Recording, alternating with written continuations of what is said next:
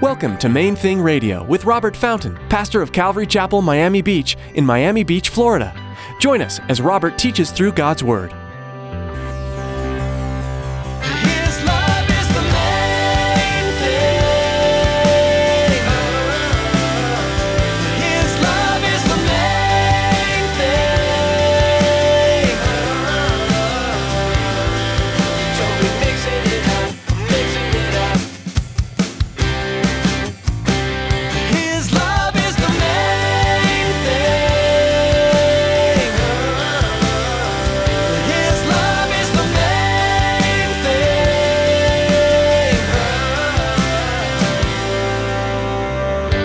Have the same attitude. What attitude? It's an attitude of humility. An attitude that that says, listen, I just want to see Jesus glorified. I want to see his kingdom built.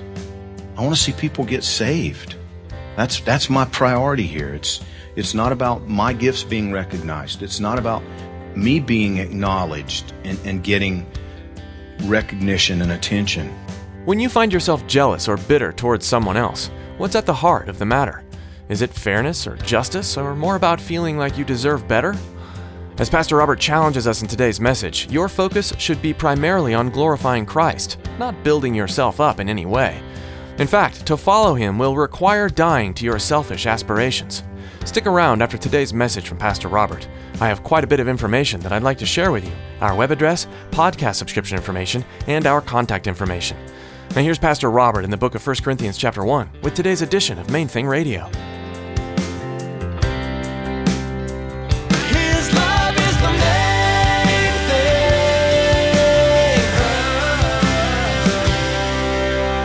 They're different sheepfolds, and there are to be elders in the different folds. There has to be order. The authority of the exhortation, the Lord Himself. The second thing I want you to notice is the content of the exhortation. What is He actually saying to them? He, he says, speak the same thing.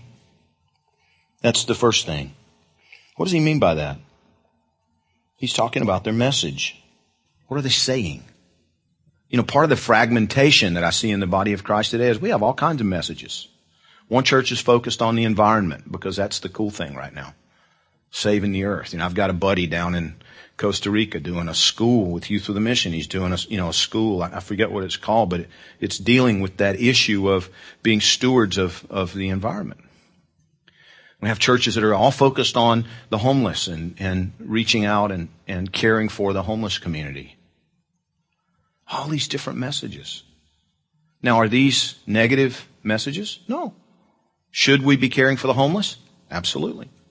No doubt about it. We should be reaching out. We should have ministries to. Should we be concerned about abortion? That's another, you know, yes, we should. It's not a bad thing. I'm not saying that we shouldn't be talking about it. We should be talking about it. Politics, you know, there are churches, the whole message is about being involved and engaged in our culture and, you know, political activism and so forth. It's not a bad thing. But are these the primary things? No, they're not. They're not the primary message. Jesus wants us all saying the same thing. He wants us speaking the same message. How do we know? The Bible says so. Speak the same thing. I'm begging you. Number two, he says, don't let there be any dissensions among you. Don't tolerate the divisions. Don't put up with it. We looked at that, if you remember, um, a couple of weeks ago, Romans 16, 17, where he, he literally says, mark the ones, identify the ones that cause these divisions and dissensions and avoid them. It's pretty strong language. He says, be perfectly fitted together, be joined, perfectly joined together. That's an interesting exhortation to me. Because the, the implication there is that we are fitting ourselves together. Otherwise, we have no control over it. Now we know that you can't take that to the extreme because in his letter to the Ephesians, he tells us in chapter 2, God is fitting us together. So, how do I ensure that I'm being perfectly fitted together? Well, as far as it depends upon you, be at peace with all men. He tells us that a leader in the body of Christ um, will will yield. We'll easily yield. We'll be quick to yield. We're, we're not contentious. We're not obnoxious with one another. We're not hypercritical. We're not looking down our noses at each other as, as if, you know, I'm being patient with you, hoping that one day you'll grow up and, and become like me, solid, mature, and godly. That just disgusts your father. Don't do it. You're part of the problem if that's your heart. And he says, you, are never going to fit together to the person next to you, man. They're, it's going to be like opposing magnets. You know, they're going to bounce off. If that's your attitude, they're going to flinch when you try to get near to them. But if we walk in humility, if we submit ourselves and recognize that, you know, as iron sharpens iron, so one person sharpens another. If we're willing to be, to have those rough edges ground off, if, if we acknowledge that hey, I have some rough edges, I have some. And so I, I need to be aware of that as I'm dealing with you because then I won't be so upset over your rough edges. I'll realize that, you know, what, what God does is He, He puts people together so that, you know, this person's rough edges match exactly to this person's rough edges. And as they rub together, they're smooth. It's amazing how you see that in marriages. I met with somebody just last week about talk, and, and, and that was the issue. It's, it's like, you know, frustrated with each other, and the bottom line is you've got, you know, rough edges that are perfectly designed to grind each other down. It's painful, but it's fruitful. Very fruitful. And at the end of the process, you fit. And if you cooperate, if you participate with God, looking to Him and recognizing that, you know, well then when He's done, it'll be a beautiful thing to behold. He says, have the same attitude. The, the mind and judgment. Did you see that? Have the same mind, the same judgment. I, I boil that down. Same attitude, same priorities. L- look with me at the book of James real quickly. James chapter 3. James approaches it same issue really, but from a slightly different angle. James 3:13. Who is wise and understanding among you? Let him show, let him demonstrate it by good conduct that his works are done in the meekness of wisdom. But if you have bitter envy and self-seeking in your hearts, don't boast and lie against the truth. This wisdom doesn't descend from above. It's earthly, sensual, demonic.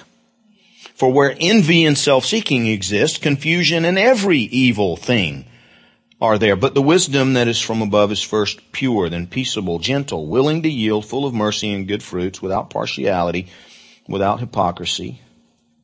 Now the fruit of righteousness is sown in peace by those who make peace. Where do wars and fights come from among you? Where, where do the arguments, where do the dissensions and the quarrels, where, where do they originate?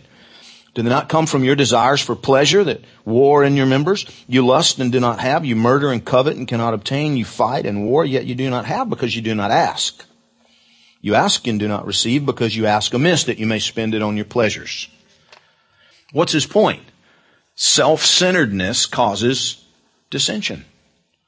Envy, I've seen it in the church. It's prevalent, unfortunately. Where, you know, you have one leader looking at another leader saying, you know, I, you know, my, my gifts and talents and so forth are, are not being acknowledged and affirmed here. He's the only one ever getting any attention. He's just, he's a pastor's favorite. James says, you know that, do you realize that's demonic? That's demonic. Or Steve Brown used to say, that's from the pit of hell and it smells like smoke. It's not from God. And he says, I'm begging you, have the same attitude. What attitude? It's an attitude of humility. An attitude that that says, listen, I just want to see Jesus glorified. I want to see His kingdom built. I want to see people get saved.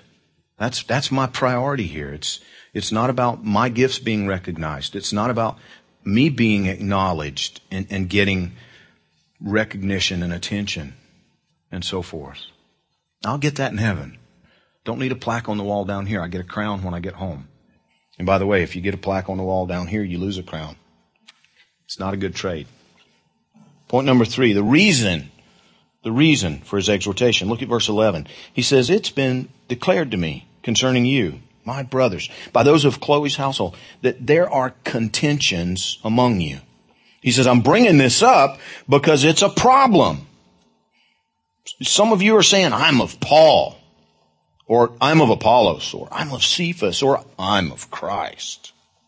When I first became a Christian, boy, there was such a backlash against the denominations. You know, it's, if anybody, you'd hear somebody say, you know, yeah, I'm, you know, I'm a Baptist, and, and this one would say, well, I'm a Christian, and just the self righteousness dripping off their tongue. You know, I don't believe in denominations. I'm just a Christian, and that's kind of what Paul's confronting here. This, the, these petty divisions, these. What was the reason for his exhortation? They had jumped off the tracks. They, they were completely off the rails. The gospel train, you remember that song? It's, it's headed that way. But they had kind of jumped off the tracks. They're headed over here somewhere.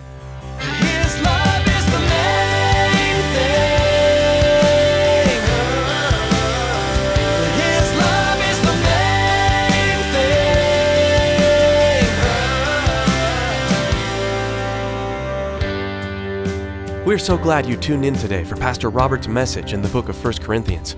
If you'd like to hear today's teaching again or learn more about Main Thing Radio, visit our website at mainthingradio.com. Before our time with you is through for the day, we'd like to take a moment and ask you to consider partnering with us here at Main Thing Radio. We'd be grateful if you'd take some time today to lift us up in prayer. As we continue to produce programs to spread the good news of the gospel, we want to make sure we're listening to our Creator first and following His directions always. Would you also pray for our listeners that each one would allow Jesus to speak truth into their heart? We have one more way you can join us in what we're doing here at Main Thing Radio, and Tracy's here with all the details. We all know that it's vitally important to support the local church, the place we call home. But it's also very important to support missionaries. Have you ever considered that Main Thing Radio is missionary work? It is. We need your support to continue to share God's Word over the airwaves. Please prayerfully consider financially supporting Main Thing Radio. Log on to mainthingradio.com and click on the donate button. Thanks, Tracy. Any amount given is greatly appreciated and useful. Thanks for praying about this, and thanks for listening today to Main Thing Radio.